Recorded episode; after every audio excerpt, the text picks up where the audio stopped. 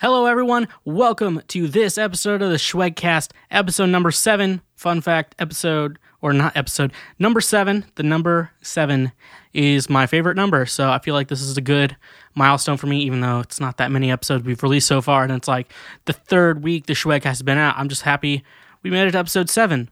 Like always, if you're listening to this podcast, go like and subscribe to it, iTunes or wherever else you listen to podcasts on. And also, if the Schwegcast is not on a platform that you listen to podcasts on. Email the Schwegcast at gmail.com and I will make sure to get it on that platform because I want everyone to get on this podcast. This podcast is important to me.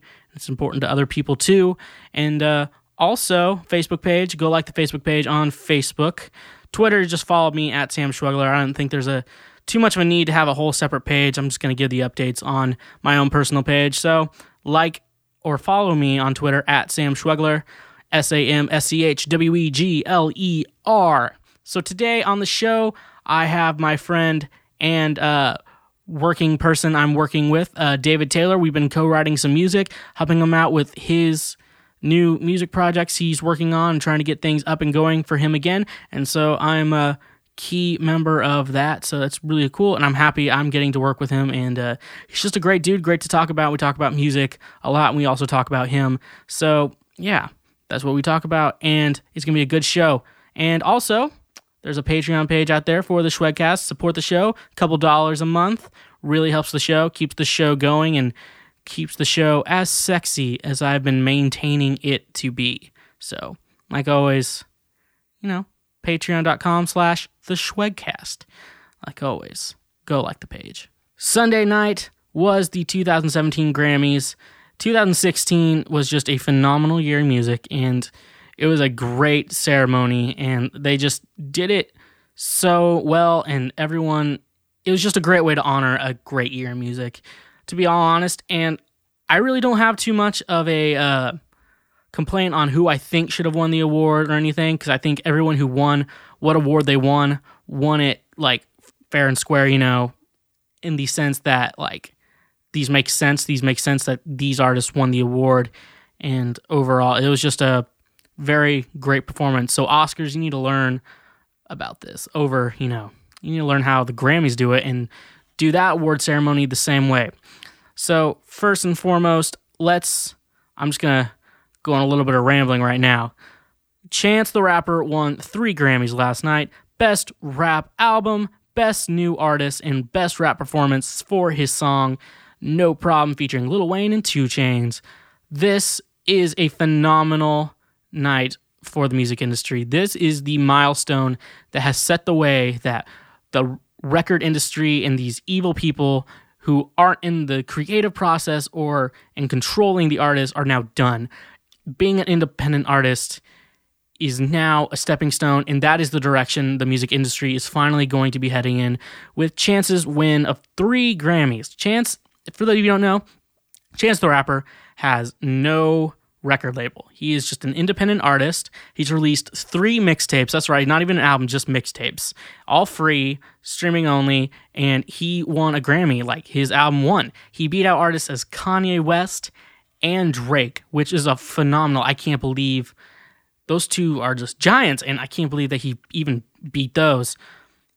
Kanye, you know, was a big inspiration for Chance. And, you know, now that the uh, student has defeated the master, or not defeated, but exceeded the master, it's just a phenomenal uh, feat. And I know they're probably very happy about that. And, you know, his performance at the end of the ceremony, uh, you know, his uh, How Great is Our God puts Chris Tomlin to shame, first off.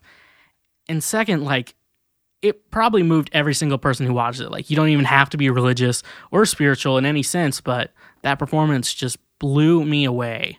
And you know, with the first song in the track that he kind of put into it, music is all we got. Such powerful words and such a powerful song to me and I knew like that song like made me rethink a lot of things spiritually. And of course, this isn't a spiritual podcast. I just wanted to say that. And so I was just so happy that Coloring Book won, and it's just a great victory night for the music industry. That finally the music industry is finally back in the hands of the artists and not uh, the record labels. And so it's just phenomenal. Let's talk about we're going to talk about the big ones, song of the year, album of the year, you know, the big ones right now. So, both of those song of the year and album of the year both went to Adele. Adele for her album 25 and for her song Hello, which just a phenomenal and honestly, you can look back. I even said that she was probably going to win this award, but what I think is the way she accepted it was just so humbling because when I've seen Adele in the past when she was, you know, doing 21, she was getting a little bit cocky on the cockier side. Still love her music, but she was getting a little cocky. And just how she was like, I don't deserve this award. I think Beyonce deserves this award was just very humbling for me as a musician, just seeing how like they can get along and how it's like, I don't deserve this. Beyonce, you've been so good to me. And like, you know, Beyonce was just such a good artist when her album Lemonade is just so powerful of an album. It was just very humbling to see, you know, someone, two people so amazing at what they're doing can be also so humble at the same time. But, you know, that wasn't, she, Beyonce didn't lose completely. She won Best Urban Contemporary Album Lemonade. Of course, she's going to win that. She Adele wasn't in it, you know, it wasn't too much of a competition. So it was great. I'm glad Adele won something. And you know, honestly, like anyone who deserved an award got an award. Twenty One Pilots, like she, they were in a lot of categories with, uh, know, a lot of other artists, and they won for best pop duo group performance. You know, they're probably the most popular duo right now. I think Marian Hill might win it next year. I'm hoping they even get nominated, but I think they will. But yeah, they deserve the award, and they accepted it in their underwear, which is just hilarious to do. And then best, best pop vocal album, Adele. You know, one more time, getting it. Uh, Best musical theater album, The Color Purple. You know, I was wanting Waitress to win, but uh, you know, Color Purple, good, good job. Best rap song, Drake, Hotline Bling. I'm glad Drake won. I think yeah, he won two. Best rap song performance, he won two. So that was great because like Drake was be funny, and uh, it would have been funny. You know, he has that song Grammys on the album views, so he's like, I'm gonna think I won a Grammy. I'm gonna think I won a Grammy. So I was happy he got that. Best thing.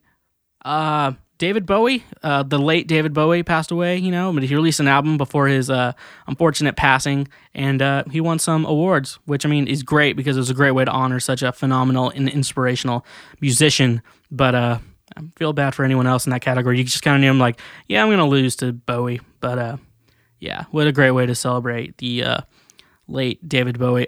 Speaking of it, Lady Gaga's performance with uh, Metallica, wow, so cool. Even uh, ah, I just I have no words. It was just so cool, and Lady Gaga is so cool, and it was just a cool duo. Actually, I'll see Lady Gaga with anyone, honestly. So that's it. One of the more uh, non-known winners, best folk album, Sarah Jarosz, Undercut Current. Uh, I saw her open for Nickel Creek a couple years ago. She's phenomenal, and I'm glad she is finally kind of getting some recognition that she deserves in uh, what she is doing. Best country album, Sturgill Simpson down here in Nashville. You know, we get a lot. And Sturgill Simpson very much deserved that award. He is very good at what he is doing, and he's very much doing, paving the way for a really good moments in country music. So, just great. Dolly Parton won a won another Grammy, you know, with her uh, performance with Jolene with Pentatonix. So that was cool. Uh, she deserved that. Best dance recording, Chainsmokers. They definitely deserve to get something out of this award. One moment that really moved me last night during the Grammys was Adele's tribute to George Michael. It was just moving. She messed up the song and she had just to start over just because she didn't want to mess it up for him. And it reminds me of this story Jack Black told about how he was doing this tribute concert to the late Elliott Smith. If you haven't heard of Elliott Smith, I want you to go check him out right now. His music is so profound and so beautiful and we lost him way too soon to suicide. But Jack Black told a story about how he his whole family was there and he was playing Say Yes, his one of his staple songs, and he kept messing up the line, and so he had to start it over seven or eight times. And how because he didn't want to mess it up for him, he didn't want to put in a bad performance for him, and that was a story that really touched me as an artist. And so Adele doing that for George Michael, someone who I love, I love his music. He was just such a unique voice in this world. It was just so touching to me. Overall, I feel like everyone got what they deserved, and you know, at the end of the day, you know, music should not be about like a competition. So it was, I feel like the Grammys have done a really good job this year at just honoring great works in music and just a phenomenal year in music that was 2016. Even though a lot of bad things happened, I think, you know, in the sake of music, great things happened. Finally, getting off my soapbox that is the Grammys, I want to talk about our sponsors for this week's episode. Our first sponsor is, ooh, hit the mic a little bit, Lapel, yeah. Rhymes with hell yeah, as in give me a lapel. Yeah, you know, making these awesome pins, and I think I'm gonna get one, and I'm also gonna use this promo code. You can use promo code SAM S A M. You get 25% off your purchase at lapelya.com. So go there, go like it. They have so many cool pins, quality pins. If you want just a quality product and something really cool, help yourself be a little bit more unique with lapelya.com. Wrestling fans, I know some of you are out there go to lapelya.com. You got wrestling fans. My friend Jonathan Bowles, who is the owner of the company, loves wrestling. So obviously, you're going to get some wrestling pins. Super cool. I want to make like a stay awesome pin for this podcast, it's awesome. Also, a sponsor for our today's show is Lyft. When you sign up for Lyft, use promo code the Schwegcast and you get $50 towards your first few rides. And that is the Schwegcast and get $50 towards your first few rides. You know Lyft, ride sharing apps carpool. You can carpool with someone. You also get a ride, go out drinking, have the time of your life, order a Lyft. Use promo code the Schwegcast when you sign up. Get $50 for your first few rides. What is there to lose? Nothing. The Schwegcast is your promo code. Don't forget that. If I haven't made myself clear yet, use that. And now, done with all my ramblings, let's get on with my conversation with David Taylor. And uh, I think you're going to like this, so don't touch that dial.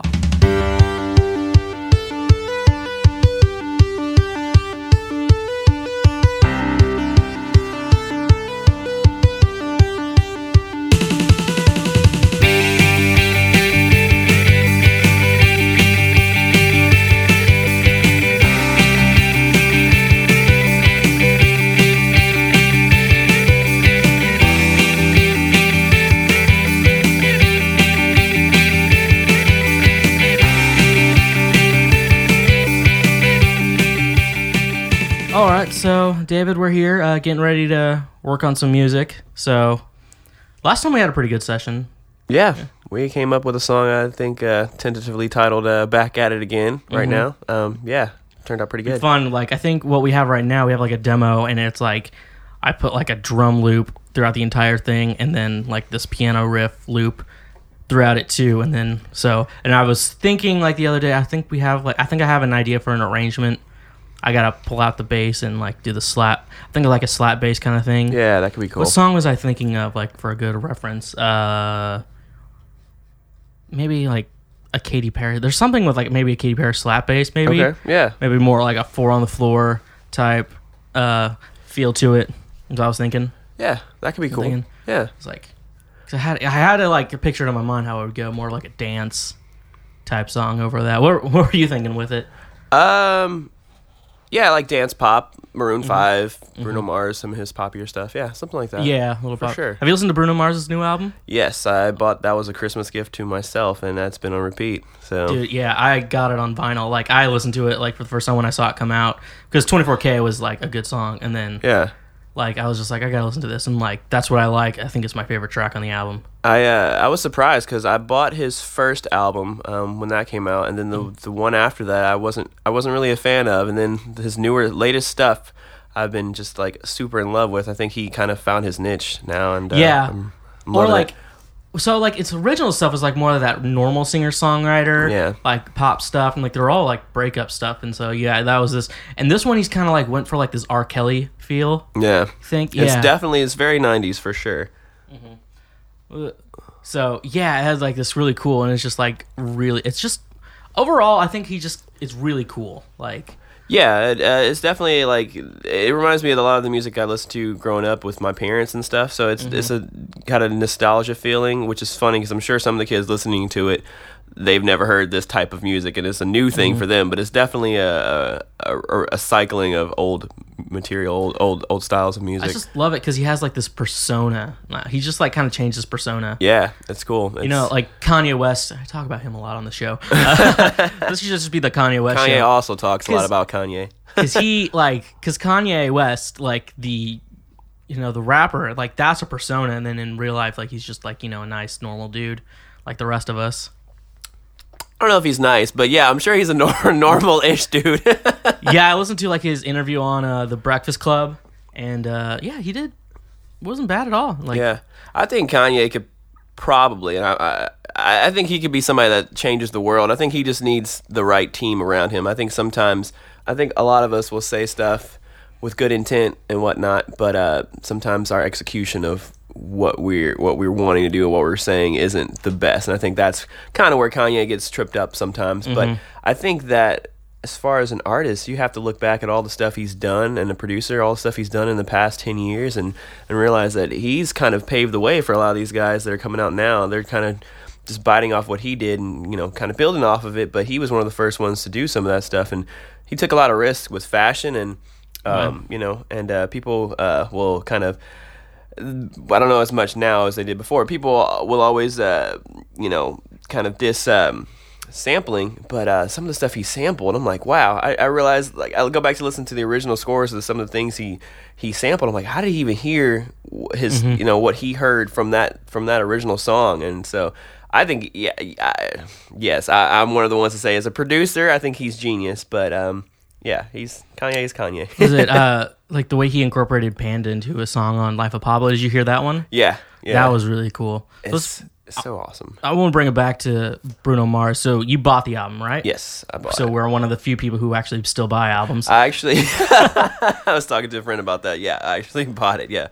Um, well, I, I downloaded. it. I don't have a physical copy. Okay, which, so- which I, I saw you have the vinyl, right? Yeah. that's awesome. I That's- like the. I feel like with music, it's just like it needs to be physical, Yeah, and so like I feel like even so, I'm still like on one of my albums. Like there hasn't even been a like physical iteration of it yet Mm-hmm. because I want to do the physical right, and it's like trying maybe jaded thoughts. If I don't know if you've listened to it, but like I want to thinking about doing it on cassette maybe because it's too long for vinyl, and I don't like double vinyl albums because it's like Yeah. it gets annoying when you have to like flip over the songs. Yeah. But so like yeah, when I I still buy music, but I like to buy the physical.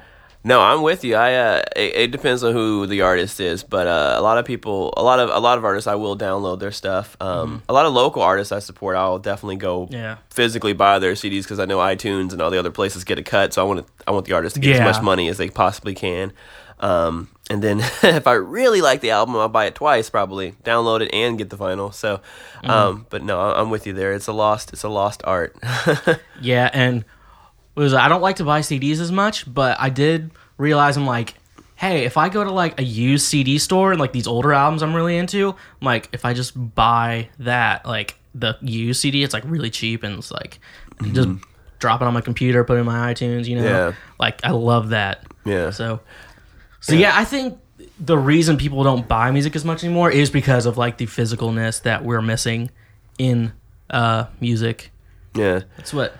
What do you think about that? I think, um, it, it, uh, speaking from an artist's perspective, it, it's kind of unfortunate. I think that you know when the uh, the whole streaming thing became a thing, and everybody was able to file share and, and send music from person to person, um, and then you know illegally stream music and whatnot. It, it benefited. And it also kind of helped. It's it's one of the big reasons I think uh, the record uh, industry is kind of collapsing is because you know us as artists we'll spend thousands upon thousands of dollars to get our stuff recorded. And then you know people will buy our stuff for free. And we didn't you know Yeah. necessarily recoup any of those funds. And um, so uh, for me personally a- as an artist when i see other artists i always try to give them as much money as i can if i'm really into Yeah. their product for sure. And then uh, also spreading the word about that artist because i think that you know other people need to know about something when i when i'm in love with it i want everybody to know about it. But um, I don't know, man. It's just it's it's, it's unfortunate. I I uh, it's just been a sad. Like I I feel. I would have to say of the thousands of songs I own, I've probably only streamed maybe less than a hundred, probably fifty or less even. Um, and I, every time I do that, or somebody will give me something for free, I feel guilty. I'm like, ah, I want to support this artist. I don't want to, you know, get their stuff for free or.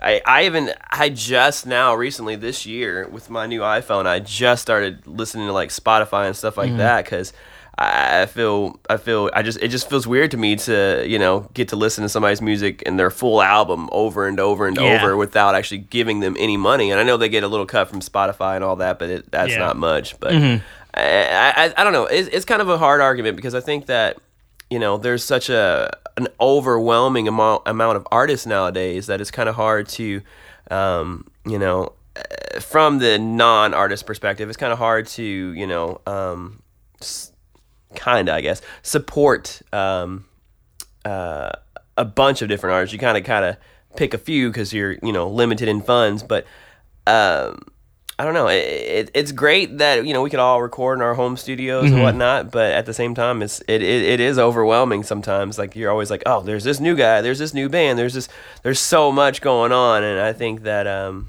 you know. Uh, I don't know. I'm just going off on a tangent, but uh, Yeah, yeah. it, it all, it all, it, it's all relative to the, the streaming and the um, whatnot. So, but Yeah. um, I don't know. I just think we should. I think the best way to start getting like more profit back in music, I think it, we just need to work harder on like the physicalness of it, because like and now you know the internet. It's like when you buy something online, like you always look at reviews. You want to do your research before you buy it, even if it's like a toothbrush. If you buy a toothbrush, I'm like, all right, I want to ma- I want to see some reviews on this toothbrush to make sure that like That's I'm funny. getting the quality toothbrush that I need. Yeah. And so like with music, I feel like with streaming, it's like I want to mm, I'm gonna listen to this first, see if I really like it, Yeah. and then I'll buy the physical iteration Yeah. of this product. But I think the problem is a lot of people don't do that. They'll listen, they'll they'll, they'll they'll they'll test it out on Spotify, Pandora, or whatever, and then they'll just continue to listen through that, and they won't actually spend the money. Sometimes, Yeah. sometimes they'll go to shows, and that's great, and then that's where they spend the money. But sometimes it ends there. They'll just they'll just get it, you know, they'll stream it, and then that that's it. But um, I don't know. I think the the uh, music industry they're trying to figure out ways to um, combat that, but um, who knows how if they're gonna um, you know i think as us as artists we got to know that uh, the days of us making money from selling our music is, is are, are pretty much over. Um, not that we won't make any money but as that being our main source of income that that's probably you know done with. But um, you know it, it shouldn't be a thing where we don't create because we're not making money from the music itself you know? Yeah. there's still like i said live shows uh, placements, um, all kinds of ways to you know continue to generate funds, merch, all that. But um, but yeah, so I think so, yeah. Because I went and saw Tegan and Sara a couple months ago. yeah, and I'm just like their like merch store was like incredibly expensive. Like, yeah, So you have to recoup those funds. yeah, and I'm like, uh, I really want to like, cause I really wanted to buy like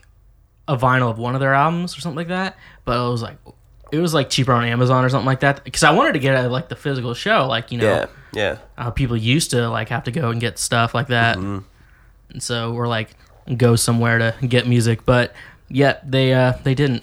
yeah. it was like really like expensive, maybe and like their shirts were like thirty dollars, or something like that. yeah, it was like, wow. like ah, I don't want to spend like thirty dollars yeah. a shirt, you know. Yeah. Can you imagine back in the day when people actually made money off music, how crazy that was? Like your album come out and, you know, you sell however much and you know you're actually getting paid because people bought your CD. That's just Yeah.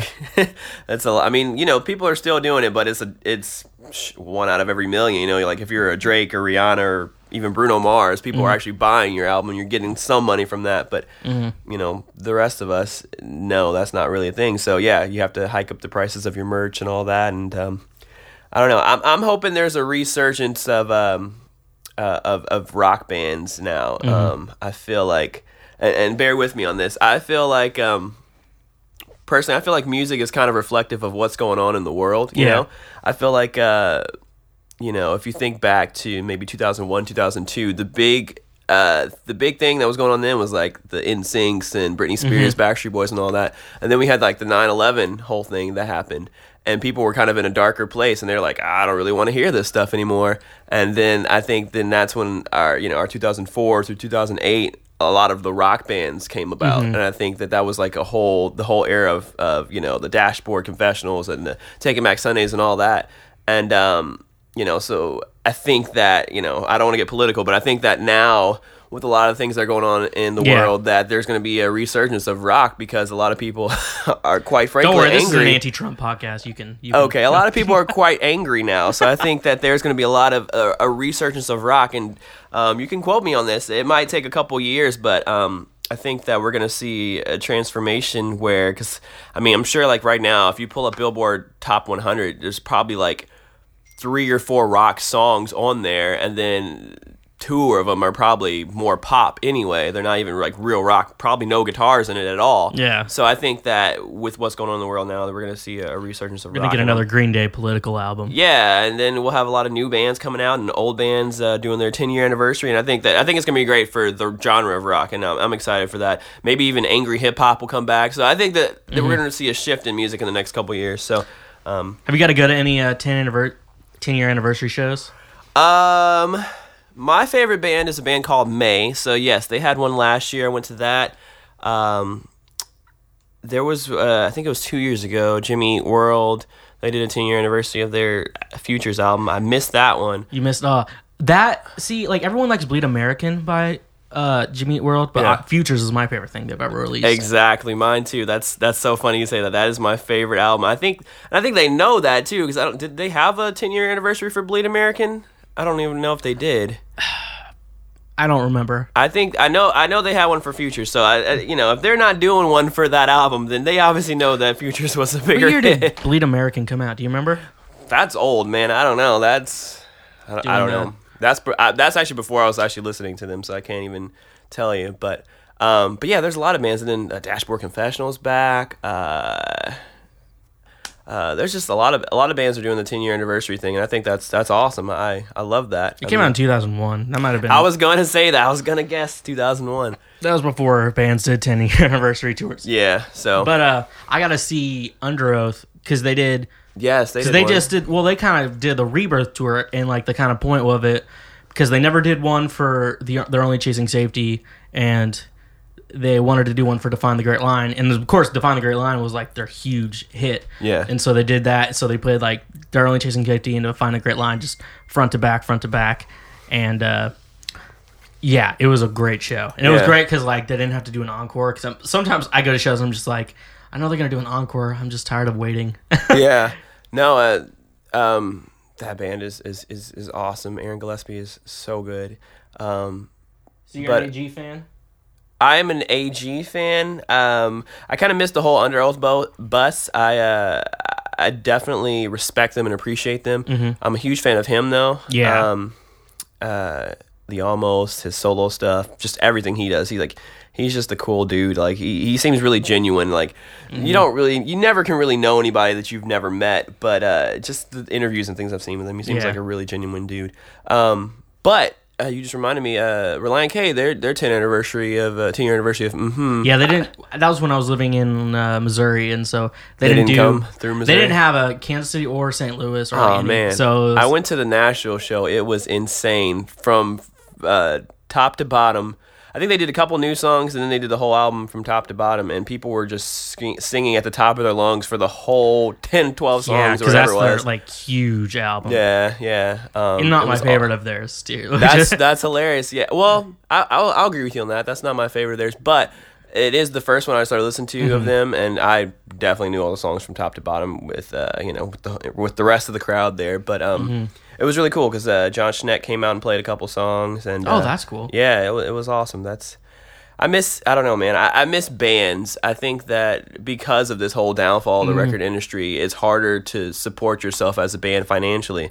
So then you have a lot of these bands that are going down to one person or two people. Yeah, Um, Panic at the Disco. Yeah, Yeah, it's barely. Yeah, that's funny you say that because I was talking to a friend and I said, uh, they said, why doesn't he just call himself Brendon Urie? And I'm like, well, I think marketing wise, he's gonna he can make it better as Panic at the, Disco compared to Brendon Urie. Um, I mean, because you know he's the only one left, and the sound. If you listen to the five albums they've had, it's completely different music. You know, uh, with the first two compared to the, the most recent two. But um, but yeah, man, it's it's hard for bands to uh, financially survive nowadays. So you, you you do get a lot of bands that are just one or two people, and it's it's it's sad, but at the at the at the same time, I'm glad bands at least they're continuing the music, you know, because you know we we need that kind of stuff. I mean, pop music is great. I love pop music as much as the next person, but uh, I think there ne- there definitely needs to be diversity. We definitely need uh, rock and hip hop. Uh, country, whatever. It just it, it just shouldn't be just dominated by one thing. So Yeah, it's like bands are a lot harder to deal with. Yeah, yeah, yeah. like I uh, easier going solo because you can just like hire a band and like Yeah. someone's like I can't play with you anymore. I'm like all right, and get another member. It's not a big deal. Speaking as a person who's kind of gone through that several times, it's just bands are more fun, man. Especially when you find the right group of guys. Um, I uh, speaking of Panic at the Disco, I, I wish they could have worked it out with uh, Ryan Ross and those guys because I think Ryan is so creative, and I would have loved to have seen what a Panic at the Disco album would sound like today if Ryan and Brendan collaborated again. But uh, um, you know, I guess they had to go their separate ways. But that uh, my favorite album of theirs was Pretty Odd, and it was just was so good good. It was so deep, so mature, and uh, I love that. I think that Panic at the Disco and Fall Out Boy had a style where um, the main dude that was singing wasn't the dude that was writing the lyrics, and I think that that's a really that's a really interesting thing because when I sit down to write songs with people, I'm usually writing a lot of the lyrics because I'm singing. But um, to have somebody else write the lyrics and you sing them is is crazy, and uh, it works so well for those Yeah. two bands. And um, uh, yeah, I just uh, I really love that album. I got that on vinyl. That was before I even had a record player. I was just like, this is great. This is awesome. This band. That's is, the most hipster thing to do is buy the vinyl and not even have a record. that is like legit. I was I was a yeah I was a teenager too. Like I didn't even know vinyl was coming back. I just bought it. I was like this this band is just everything. So Mm-hmm. Um, it, it's it's yeah I wish I could have a time machine go back to uh, early 2000s and then like get vinyls because that's when they were like cheap. Yeah. Because no one was into them anymore just because the CD was the main thing. yeah And it was before illegally downloading music too. yeah. Like where it was mainstream and Yeah. like easy. And so like yeah, I want to go back get like all the vinyl I can get. Like I wish I could go back in time too and tell my dad not to throw his vinyl away because Yeah, me he, too. He My got rid of that. he got rid of his vinyl, and I'm like, dude, I could be like using that now, and uh, he didn't know it was coming back. And same happened with my wife, her dad and her family. They got rid of their their stuff, and I'm like, Mm-hmm. man, we could be like listening to those records now, and you know we could buy them all back, but they're you know Yeah. thirty, forty, fifty 30 40 50 dollars, and the best one uh the best vinyl I got it was uh the first pressing of uh Beach Boys Pet Sounds. It cost like 30 bucks. wow, Like I got it at a, my old record store when I lived in Missouri. But uh yeah, it's it was a good I, I really appreciate buying it. we uh we do a lot of um of uh, thrift hunting for uh, uh, vinyl, and we'll go to the um, the stores and we'll see stuff that's like ninety nine cent, a couple dollars, and we'll just kind of look at the covers, look at the genres, kind of do a little research, and then we'll just we'll, sometimes we'll grab stuff we've never heard of, and we'll just go home and check it out, and it's it's always an adventure. Um, and then it's you know it can be inspiring too for new songs and new song ideas, but. Um, yeah, uh, yeah, I definitely wish I could go back. It's kind of funny too. The cassette's coming back, and uh, Yeah. that's yeah. It's just you never know what's gonna happen. I don't I don't know if the CD will come back. That'd be weird if it does. But yeah, because like what most people like I think a majority of it with the CD, like what people would do is like they just put it on their computer and yeah, maybe yeah. like keep it in a CD player or keep it in their car, or And that was yeah. And that was you they keep it on the computer. And then since I think the iPod kind of changed that, yeah, yeah. It uh, and before people could like play their iPod in their car or whatever. So, mm, yeah, yeah. But yeah, do you ever have like an iPod Classic? Uh, I still have an iPod Classic. So I'm an old soul. I took forever to get an iPod because, like you said earlier, I like CDs. I like the physical Mm-hmm. um, disc. I like uh, being a songwriter as well. I like looking at the liner notes, see who wrote the song, Yeah. who produced it, who. Um, uh, I like to look at the the the um, their thank yous, um, just uh, just everything. I like the artwork, especially the artwork. I love the artwork in the um, in the booklets. Uh, so my favorite band, Mae, um, they have a CD called The Everglow, and basically you um, the booklet has a story that goes along with it, and you just follow the main character from songs one to twelve as you're listening to the album, and uh, I think that's genius. I think that you know music should be. Uh, not just a, a, a journey for your ears, but it should be for your mind and your all your senses, and uh, I think that's really cool. So um, sometimes I think with the uh, with the iPod and uh, um, digital stuff, you kind of lose some of that um, some of that uh, that feeling. So I, I, I like physical um, CDs as much as I can get them. So, um, but yeah, I still have an iPod Classic. It took me a while to get one, so I'm always gonna be behind the Yeah. curve. So maybe I'll be so far behind sooner or later that I'll be ahead. But uh, but yeah, I um. I just now started getting music on my phone, and uh, that's still weird to me. So, uh, I, I yeah, I, I like buying physical CDs and um, as much as I can. Yeah, I had to get like a 64 gig iPhone, so like I could. Yeah. Whole Feel okay. music. Yeah. Yeah. And then, you know, and then you have demos and stuff of your own music that you get on there that too. So you Yeah. Yeah, yeah. Um but yeah. So So, yeah. so what's the favorite vinyl you own? Is that the favorite vinyl? um what's funny is I actually don't own that on vinyl yet. Um You got it on CD then, yeah. yeah, I have it on CD. I've been trying to get it on vinyl. It's so expensive cuz uh and then it always sells out when they release it cuz they have different variants and different colors and things like that. Um favorite vinyl that I own? Hmm. Um it might be that Panic at the Disco one just because it was the first one I ever bought and that CD is just still awesome to me and they never they never quite did anything like that since that album. Um but uh might also be same band Mae. Uh, um, it's called uh, Destination Beautiful, which is the CD before the one I was just talking about, and um, it's just one of those albums that you can listen to uh, at night with the you know when you're just uh, feeling creative or right before bed or what have you. It's just a really chill, mellow um, album, and uh, I really that's that's the kind of stuff that I really dig into. So yeah, probably that right now. But I think my favorite, I like I like the Beach Boys Pet Sound the one. That was just because it was like a good yeah, investment. Um, I think I, I listened to Sufjan Stevens' Carrie and Lowell a lot Mm-hmm. at night. Like I just like yeah at night I just like put it on. So Yeah. I'm pretty sure that's one of mine that's been played a lot. Yeah. And it was a good investment too. yeah. It was funny because like he recorded some of the songs just straight on his iPhone. Wow. So like yeah, so it's like and I'm listening to it on like vinyl. So I'm like it's not even like audio wise like the most crisp album. in the world. It's just like the vibe of it just screams it. Mm-hmm. All of his music basically screams vinyl. Yeah. I have uh yeah, I have Illinois, Carrie and Lowell, and Michigan, which I mean Yeah. you'll know about that. yeah. Yeah. yeah, you two are from uh, the same city. Uh, yeah. State. Yeah. Um. Yeah. Yeah. Grew up, born and raised in well, not born, but raised in Detroit. So, um. Yeah. Yeah. I. I hopefully that will seep into some of the new songs I'm writing about. But um. Yeah. uh, Detroit. Love Detroit. yeah, I know. We'll talk about that after our break from our music sponsor. So uh, everyone, stick around. Don't touch that dial, and uh, we're gonna start talking about who David is as a human. So be careful. Did you know? This week's music sponsor is Timmy Two Step.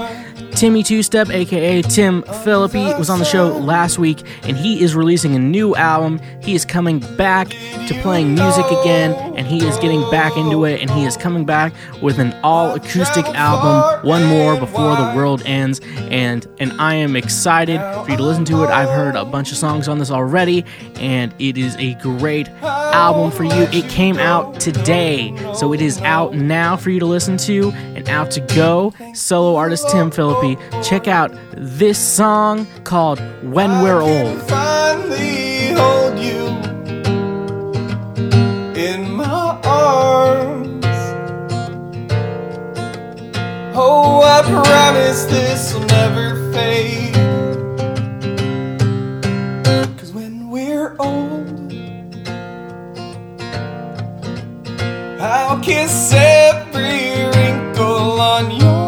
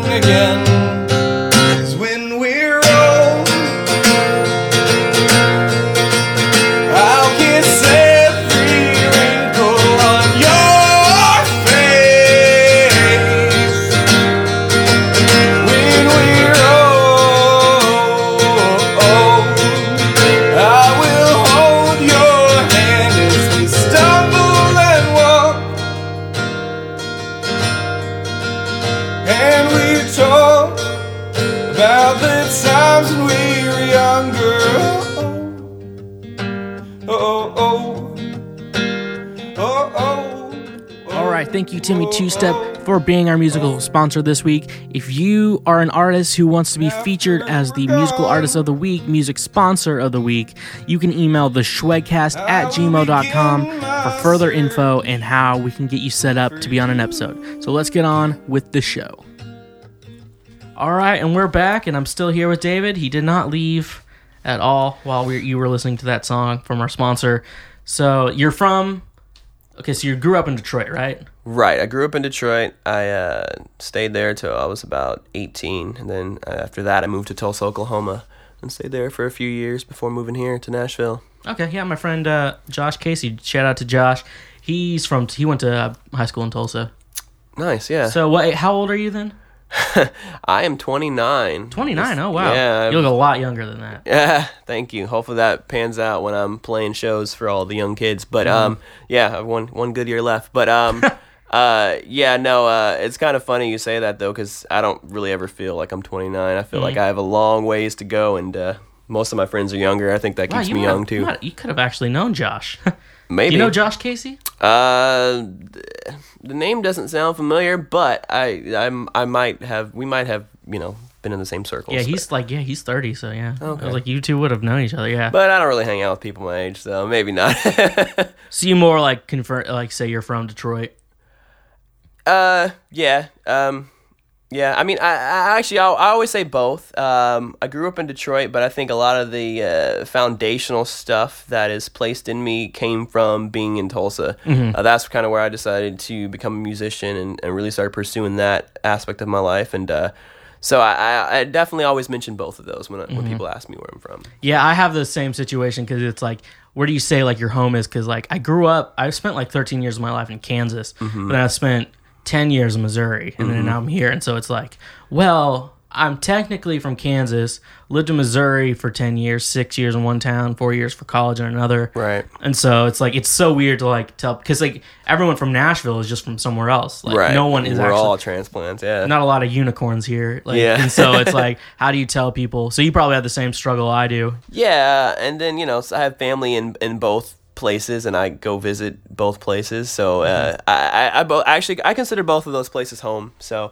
um, shout out to Detroit, shout out to Tulsa. I, I love I love both both cities. Detroit, yeah. So, So yeah, so yeah, I know Su Stu Stuffion Sufjan Stevens. Yeah, he's from there. So yeah, yeah. wrote a whole album about Michigan. yeah, it's um, yeah, Detroit. Uh, there, there's definitely a resurgence in Detroit. There's definitely a, a renaissance uh, period coming and a rebirth. So, um, but yeah, um, it's it's definitely it's cool because uh, Detroit. Um, versus Tulsa versus Nashville. There's a lot of similarities that people wouldn't realize, but then there's a lot of differences. So it's uh, you know it, it's good for conversation because I meet a lot of people that are from completely different places than me. But um, you know, just having the background of Tulsa and Detroit, I can kind of relate to different people in different ways. Um, so yeah. so yeah, the so Su- Sufjan, he's pretty popular there. I'm just like, you're all in the Sufjan. yeah, Um, I'm sorry, I'm just like, yeah, going on. Actually, what's funny is I hadn't heard of him till I moved to Tulsa. so I'm sure he is, but uh, yeah, no, I actually hadn't heard of him until then.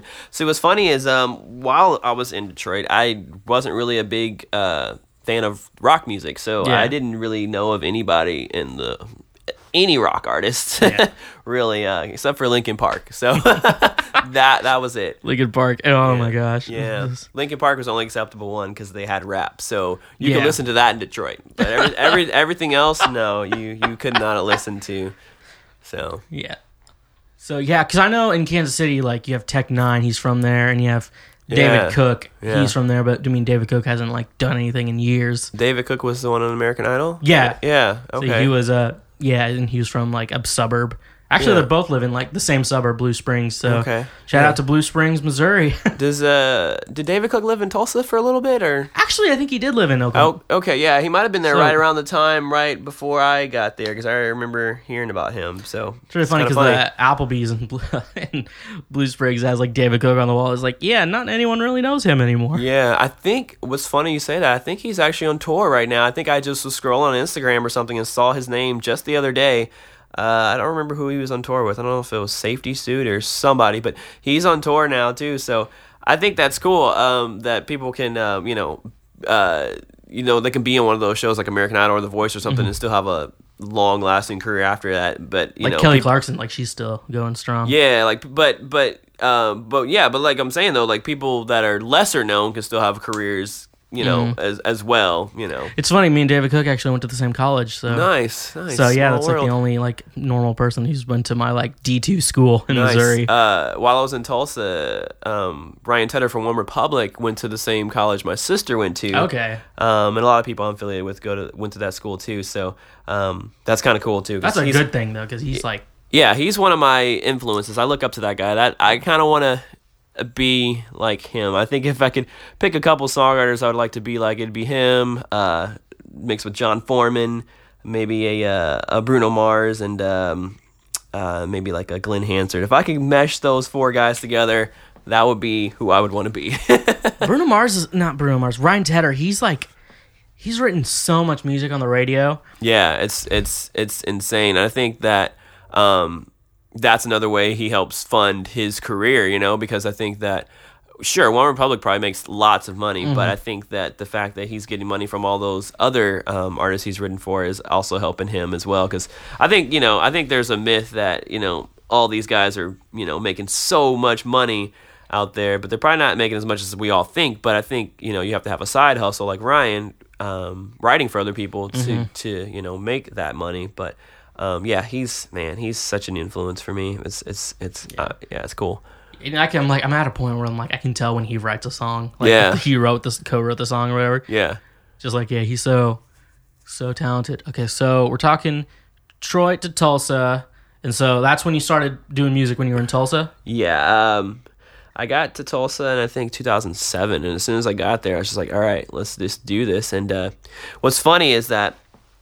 Uh, so I graduated when I graduated high school in Detroit. My last couple years being there, um, I kind of knew I wanted to do rock music, but um, actually, funny story. I was in a uh, a boy band R and B Oh, group. that sound that's so cool. Actually, I was I was in I was in one of those for briefly for a little bit in uh, junior year, senior year, and uh, and this is funny. Like I, I don't know. Sometimes I think that there's stuff that's implanted in, in us that we don't actually know what it is until you know as it until it manifests later. But when I was in that group, I kind of started taking the songwriter role, and um, I was supposed to be writing music we could dance to, sing to, you know, choreograph steps and all that. And uh, I started writing these songs that were um, a little deeper than the stuff that would actually work for what we were doing. Um, so uh, I was like, well, this isn't gonna work for. I can't. I can't dance to this song, you know.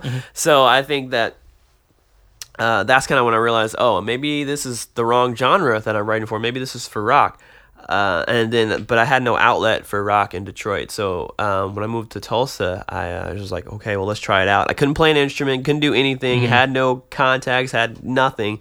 And I kind of just started making friends and, and learning things. And uh, yeah, Tulsa was when I first started getting into rock. So yeah, So that's cool. Yeah. They have a like a good music scene in Tulsa. I think that Tulsa is uh, it's it's on the come up. Um, they I think Tulsa just needs to um, uh, they just need to band together and kind of you know like in Nashville here we have a, a lot of camaraderie and people rooting for one another. I think Tulsa just needs that. There's so many great musicians there. Um, and so many so much opportunity um, it's just they just need to have some of that camaraderie that we have here in nashville but yeah there's a really cool underground scene there really cool indie scene there uh, a lot of singer songwriters are super talented as well um, so yeah i just there there's a i don't know i just felt alive there there's there was so much inspiration there for me and it was it was great to really start my career there um, and uh, in tulsa so yeah That's good. Yeah, because a lot of music scenes are dying Yeah. out in most places. So like, there's a small town in Missouri where my parents still live, and they actually have like a decent music scene. Like the music venues are like cool, and it's Yeah. like it's a little more like indie and a little bit more. Well, like the way they do themselves, a little more punk, Mm-hmm. not like punk music, but like how punk shows used to be. Yeah. They still do that, and like, yeah, it's so easy. Yeah, you just talk to them and stuff like that. So easy. Well, like when I was in, so now there now it's a lot. So it was like when I was in high school, like early, it was pretty big, and then when I started out, it was pretty big, and then it just died out and it, like they tried to do like weird hippie music where like trash cans or drums and like Yeah. and like it went downhill from there. And then I played a show there last year because they had like a festival and they invited me or something like that. And like it was like so much fun. Like everyone was like people actually like were excited to see you play. And I was like. Last time I played here, it was like people were just like so stuck up and like, ugh. Mm-hmm. so like there's a resurgence going where like I used to live. Yeah. So that's really cool. But it's like a small town, and it was like middle nowhere, Missouri. So it's like a good stop for like if you're like an up and coming band, it's like a really good stop because Yeah. it's like they don't get a lot of music, and you could easily convince people to show up. Yeah. So, Yeah. so I'm glad. So Tulsa's it's still going pretty good. Yeah, there's yeah, there's lots of things going on there, and I think that uh, you know, in the next five ten years, is going to be one of the the places to go to be for music. Um, it's just they people just like I said, people just need to root for one another and just come together and just work together. And uh, you know, if you're in Tulsa, keep doing music, man. You, you guys are. Uh, I, I I honestly I love living there. I was I would go back there in a heartbeat, but um, you know, I'm here in Nashville, so Yeah. when did you decide to up and come to Nashville? When was like the decision? So I had been toying with it for over a year, um, and it was a big commitment, a big step, and it, it was. Uh, I think that a lot of people move to Nashville with a uh, kind of a uh, a false um, perspective of what it really is. Um, a lot. Some people think it's just for country musicians, and that's not true. And some people think that you know your dreams can be met and made, and you know in a day, and that's not true either. Um, so uh, it was uh, it was it was it was a um, it was a it was a it was a long thought process, a long a lot of praying, seeking, and asking questions to different people and whatnot. But what really happened was I was uh, working with a producer named Chris McLeod in Tulsa, and then he and his family moved out here to Nashville, and um, we were like in the middle of a project, so Yeah. we, I still had a few songs to finish and we hadn't finished them. So originally I came out here to visit a couple times just to finish those songs. And then um, I just decided, I was like, okay, so I'm going to move here for just a couple months, finish these songs and then go back. And then I, uh, what happened was I just never went back. You just stayed. yeah, I just stayed. I, I fell in love. So, you know, um, but yeah, and shout out to Chris McLeod because uh, if it wasn't for him, I, I probably wouldn't be here. But um, I, I definitely, uh, it was definitely, it was, it was definitely hard to just get up and, and, and leave everything you know and pretty much be by yourself because I wasn't staying with him. He had a family, so um, I, you know, I was here without pretty much knowing anybody and just kind of just uprooted my whole life and just came out. So um, yeah, that's, so that's that's what happened, and then uh, yeah. I feel like that's everyone has to just uproot their life, move here. Yeah. Um, but uh, and I think that with a lot of people is that uh, I think there's a there's a, a, a year timestamp, a year and a half timestamp for a lot of people. I've seen so I've been here almost five years. This summer will be five years, and uh, I've seen a lot of my friends come and go, and they've always come and gone within that first year, year and a half, less than two year mark. And I think that if I could say anything to the people that are thinking about moving to Nashville, is just just get through that, get through your uh, get through your second year. Just network and just work hard and work harder than hard, um, because a lot of people, like I said, have that false uh, mentality that you know you're going to be a star in a day. it uh, it takes a lot of hard work to make it here in Nashville, and actually it might take more. It, it probably takes more work than it would have taken in your smaller town, but I think the payoff is greater Yeah. uh, here. So there's a lot of like I said, there's a lot of competition here because there's a lot of people that are just so great and doing this and I've been doing it for years. But uh, like I said, there, there there's a lot of camaraderie here too. People are rooting for one another, helping one another, Yeah. networking and whatnot. But it, it does take a lot, a lot, a lot of hard work. So Mm, Yeah. um, just Do you believe in like the you get a big break, or do you believe in like you have to work hard to get what you want? Um, I think you have to work hard and, and be smart and be aware. I think that a lot of my friends and uh, one of the things I'm trying to be better at is, especially if I call somebody my, my true friend, is being honest with them about the stuff that they could do better at. I think that, you know, a lot of um, my peers, uh, you know, especially when you ask a non-musician, "Hey, what do you think of my music?" you know, or whatever, they'll they'll say, "Oh yeah, it's awesome." But I think when you ask a musician friend, they'll be like, "Oh yeah, your music is good. Um, you know, maybe your mix could be better, or you know, maybe you should market yourself this way or um, or that way or whatever." And I think that uh, a lot of people, I think a lot of us are good. I think that um, I think that the problem with a lot of artists is that they don't work to get better. I think that they think that what they put out is the best thing ever and then they just kind of leave it at that and then you know a couple years go by and they wonder why they haven't grown their fan base why things haven't happened for them and i think that with that with working hard awareness also has to come into play too you have to realize what's working for you what's not what your areas of opportunity are what your strengths are and i think that um, so no, I don't. I don't believe in a big break. I believe in working hard and um, and then and progressing. I think that uh, um, if you're, you know, if you're doing the same thing for two years and you see no growth, then maybe you need to change up the formula. And uh, I think that success here is definitely attainable. I think that just a lot of people um, just kind of get stuck in their ways and their and their formats and um, aren't aren't willing to uh,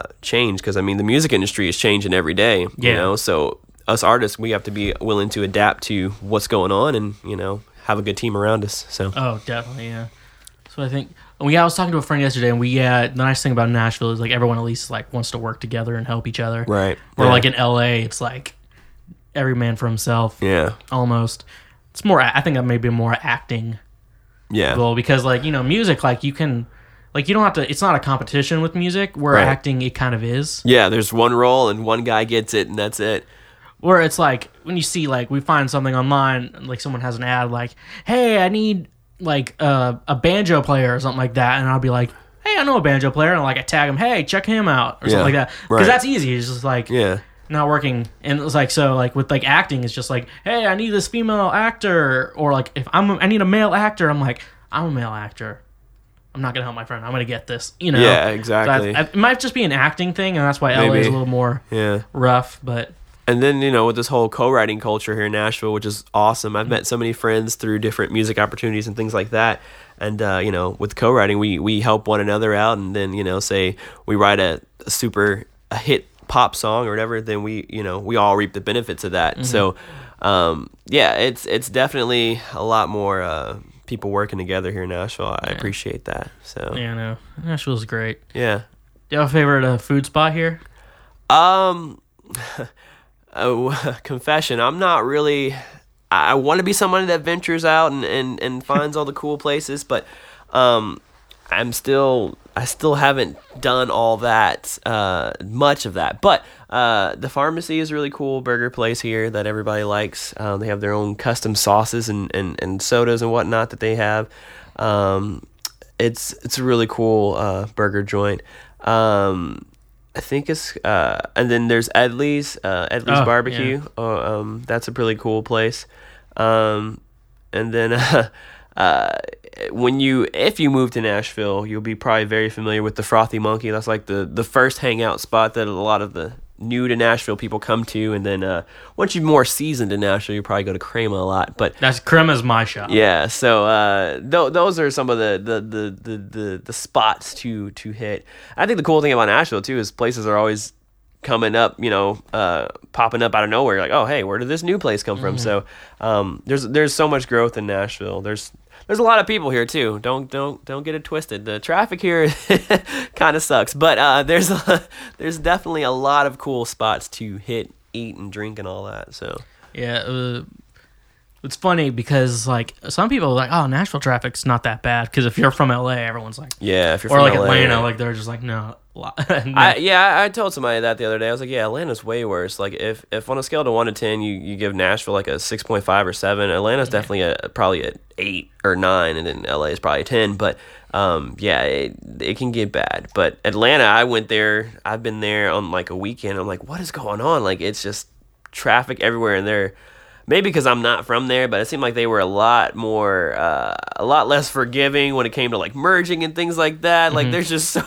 it's just, it's just chaotic. someone but- someone told me it's like you have to also drive stupid to even get to where you need to be in Atlanta. Or something. Like, Probably. it's like if you try to drive like a normal human being, like you're gonna take forever to get anywhere. Yeah, and I think what's funny too is like we were talking about Detroit earlier. A lot, a lot of population has left Detroit, but I think a lot of them ended up in Atlanta. So you get uh, whoever was in Atlanta in the last ten years, plus you know fifty percent of Detroit is there now too, and some other cities as well probably. But yeah, Atlanta is overwhelmingly crowded. So Nice thing about Nashville traffic though is that like if you need to merge, like it's like people are just so nice about it. Yeah. Like that's why I love like first move here. I'm like, oh, this is nice, and then you let people merge. And then I tried to drive to go see my family, and I drove through St. Louis, and I'm like trying to merge, and like the people aren't letting me, and I forgot that like, oh yeah, this St. Louis is a lot like worse place to drive through. Yeah. I'm just like.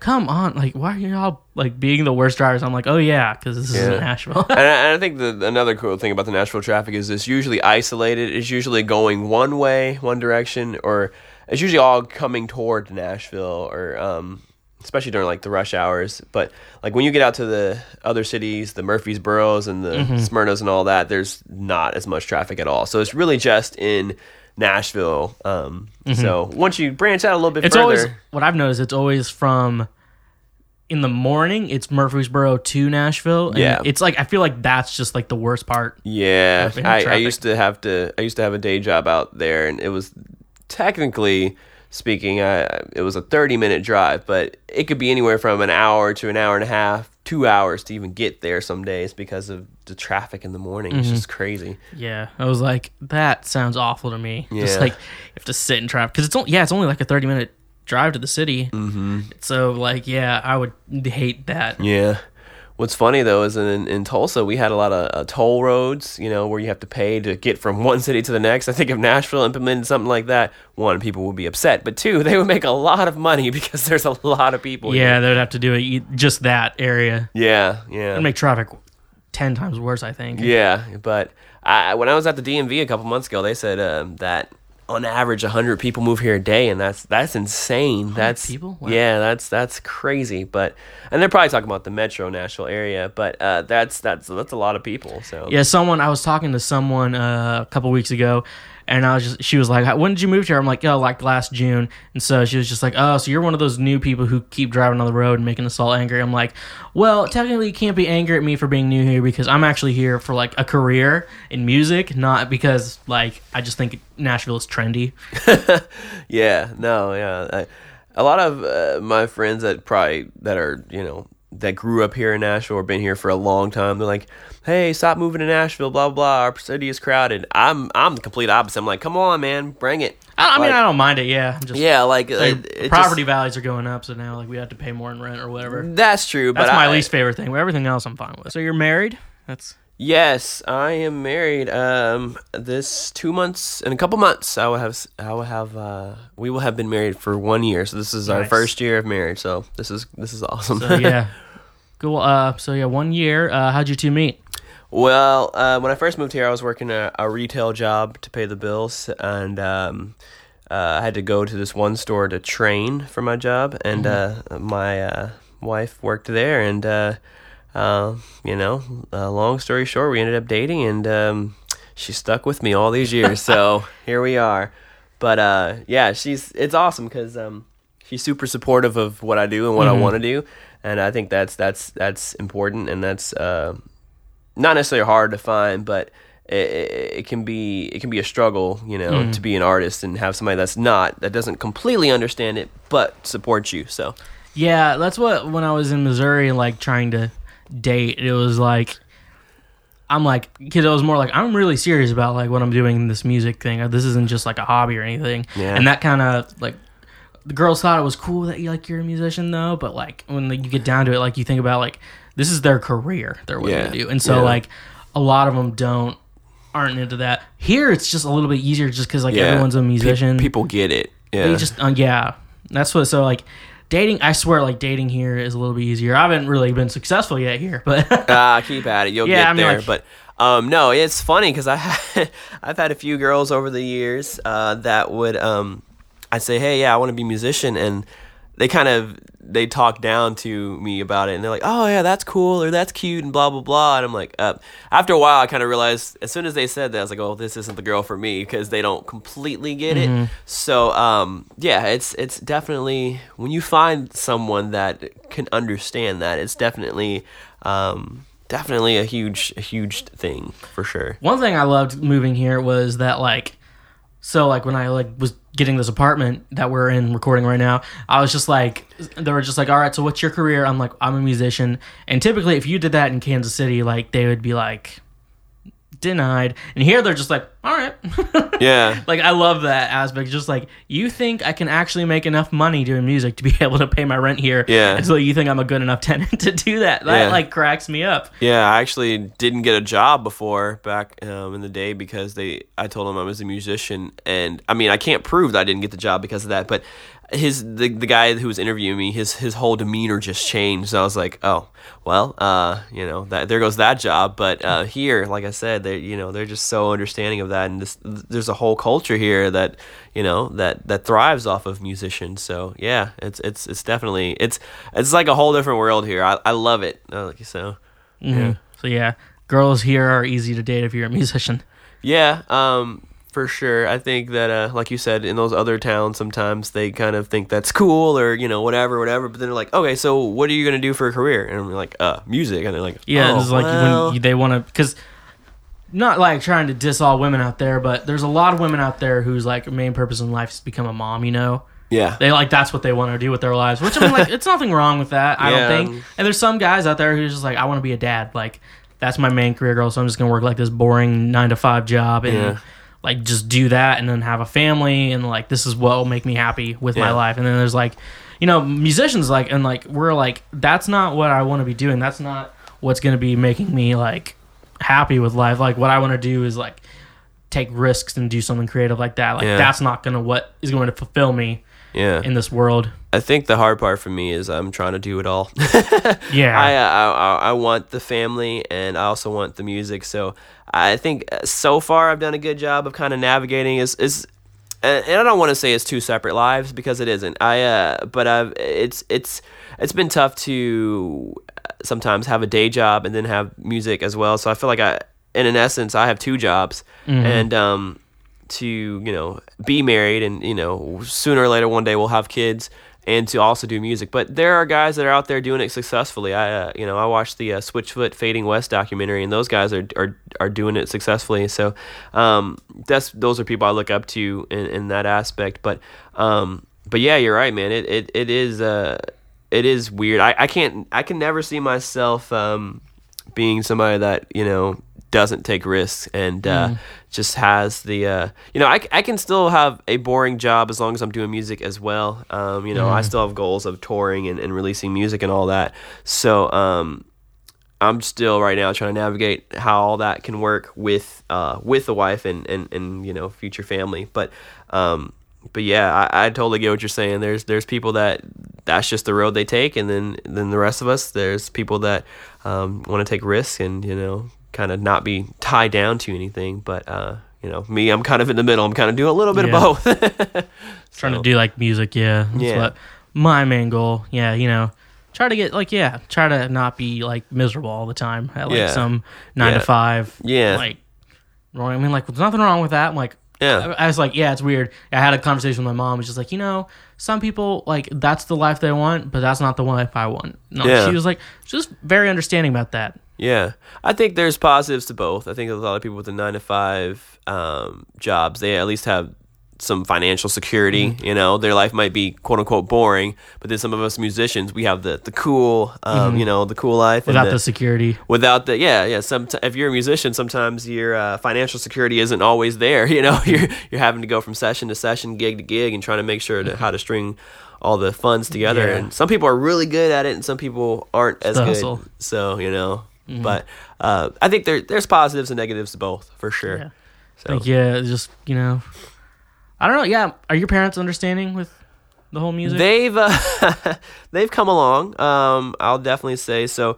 Um, growing up in Detroit, like I said, the big genre of music there is definitely hip hop and, and was R and B when I was there. So when I moved to Tulsa, which I moved with my parents, they were also living in Tulsa, and I kind of told them I wanted to do rock. They kind of gave me the whole the same uh, the same spiel that a lot of the girls would, you know, that I was trying to date there. It's like, oh, that's cool, that's cute, blah blah blah. What's your career gonna be?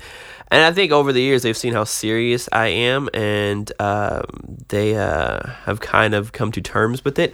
And uh, but they're supportive. I don't think they quite 100% get what I'm doing. Uh, it's not necessarily their their brand of music, whatever genre I'm doing. I don't think it's their their their their their taste.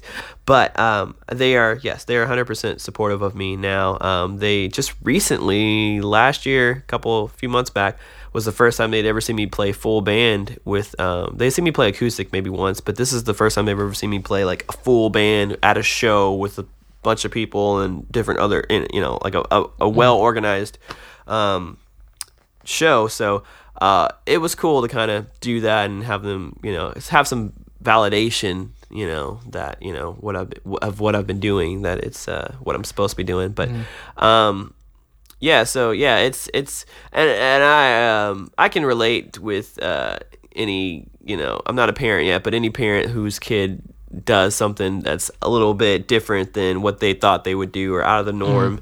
Because I definitely branched out. I'm like the only one in my family or in my circle of of people that I grew up with, pretty much that's doing what I'm doing. So uh, it, it yeah, so it, it takes it takes uh yeah, that, that my parents definitely uh, they love me overwhelmingly, and I'm I'm thankful for them for allowing me to do what I do and to be so supportive of something they don't completely understand. So yeah, Yeah, so is that like the moment when they saw your full band that kind of like clicked with them? It's like, yeah, this is. I think I, they're really on board, com- like hundred percent. yeah, it was it was weird because um so my parents were there, and then my wife's parents were there, and that's the first time my wife's parents had also heard me play, and uh, you know, there's so much going on after a show, you don't always have time to talk to people, and um, so we're going back to the car, and uh, it just kind of hit me that oh, wait, they haven't said anything about the show or how how it was, and you know, so I started talking, and then uh, they stopped me and said, "Oh, your show was great. You guys were amazing." Blah blah blah, and I kind of just hit me. It was like, oh wow, it it was one of those moments where it was just like, okay, um, the people who I love the most are supportive of what I'm doing, and they think I'm actually good at what I'm doing. So um, yeah, I think that that was a huge moment for me in my life. So I think my parents. I think like it's been like going up to percent. I think they're now at hundred percent. So I think if when it first got over like fifty percent, I think I did a show. I didn't. It wasn't even really a show. I was just basically doing lounge music in a like a little. It was like this ice cream place when I lived in Missouri, and so like people would just like shout out requests to me like what they want me to play, and I would just go ahead and play it. And they were like, "I didn't know you knew this many songs." so like that uh, was up there for them, and I think uh, went up to like maybe eighty percent once I got into like music school and college, and then I think uh, I think it gradually went up to hundred percent. I think after I released my comeback because I did like a reboot of my music. So I think once I released that album, I think they started. Now I'm here. I think they're finally at 100. percent So Yeah. they haven't. They've always been like supportive. Like they've always helped me with like my guitar lessons and stuff like that. But I think yeah, it's now at 100. percent Yeah, I think um, I was talking to my wife, and we kind of, when we have kids, we kind of expect them to be musicians just because there's so much art and and, uh, and that kind of thing flowing through my veins and her veins. But I think with us, it'll be kind of the opposite. If our kids decide to be an engineer or something, we'll be like, we'll have to be supportive of them in that aspect because we we almost expect them to be a singer, songwriter, guitar, session guitarist or something. But um, so yeah, I, I'm gonna have to keep that in mind for what my uh, parents went through. But what's what's funny now is a lot of my family look up to me now in, in a in a weird kind of way. Uh, they think like you know my younger cousins and th- and stuff think I'm like the coolest one and doing stuff that uh you know then and I just followed my heart. I just you know just uh kind of had to break out and do my own thing and even when there wasn't much support to do it Yeah. uh, I had to kind of do it you know with no support a little support and uh and you know sticking through it it kind of it panned out and worked for me and where everybody came around so Mm-hmm. it yeah it was it was definitely hard but it was definitely worth it so All right. Yeah. So that's good. Yeah, I'm glad. I think yeah, my family thinks I'm cool. I have uh, a couple cousins. They think.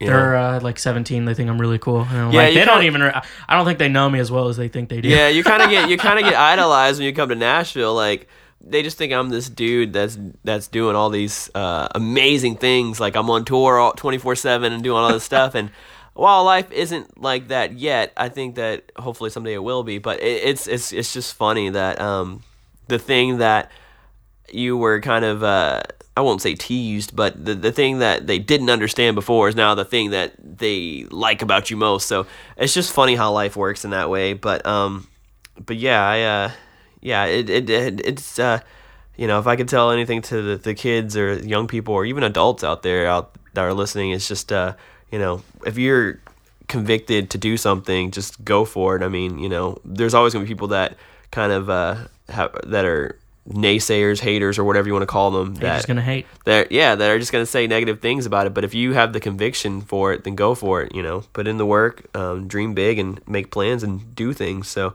um, yeah. What was this funny thing I saw? It was like what people think musicians do backstage, and it's like doing cocaine with like strippers, and like Yeah. what, they, what they actually do backstage is like they're all on like a couch, just like on their phone. yeah yeah yeah that's funny you know um, there's a lot of work that goes into this stuff so yeah. so yeah, I think we're uh, about to be at the end of our show. Uh, Do you have any last words? Anything to check out or anything? um no I don't, no music yet um music will be coming soon and So yeah, we'll I'll- get you back on the show. Yes, when- I will be back when I have something to promote. But uh, yeah, last words I will just say anybody listening, just go forward with whatever your dreams are. Dream big, work hard, make plans, see them through. cool. Yeah. Thank you, David. Thanks for coming on the show. We'll be glad to see you again when you get some music going, and Yes, we'll thank see. you, uh, Sam. we'll get you back, and uh, thank you all for listening today. Thank you to our sponsors, and uh, remember, you can always uh, check out anything you want, like and subscribe, and uh, write a review, and uh, you know, check out more at. And like always, remember to stay awesome.